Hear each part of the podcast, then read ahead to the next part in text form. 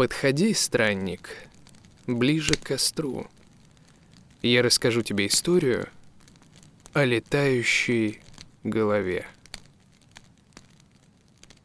Летающая голова — монстр из легенд племени иракезов.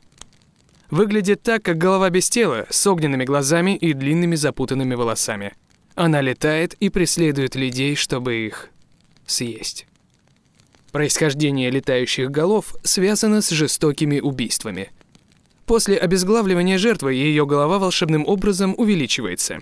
Также летающие головы способны вызывать вихрь.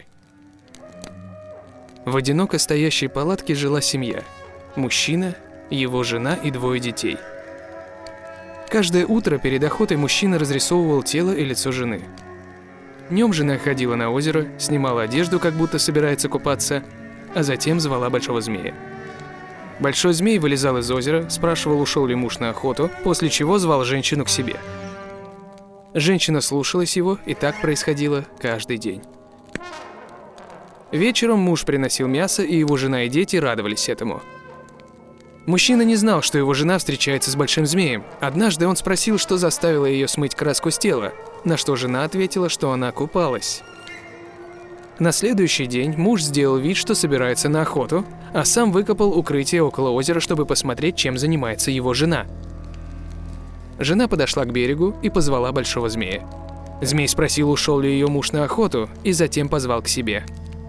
Мужчина наблюдал за ними, потом выпрыгнул из укрытия и большим охотничьим ножом разрезал змея, а после чего убил и жену. Он порезал ее на кусочки, сварил и отдал детям – не зная того, дети съели свою мать. Мужчина сказал им, «Как придет мать, скажите, что я ушел за мясом, которое оставил висеть на дереве, чтобы волки его не съели». После того, как он ушел, к детям вылетела огромная голова их матери.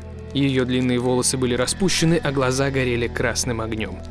«Мне очень жаль, что вы съели меня, дети мои», — сказала летающая голова. Дети в страхе побежали без оглядки в лес.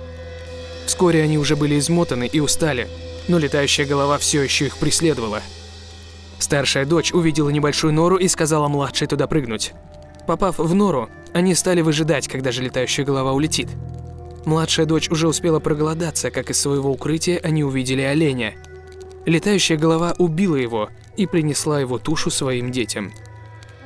«Я не трону вас», — сказала летающая голова. Так они и стали жить вместе – Вскоре к детям пришел их отец. Он очень сожалел о содеянном, но летающая голова все равно его убила. В лагере неподалеку голодали люди. Охотники не могли поймать ни бизона, ни какую-нибудь мелкую дичь.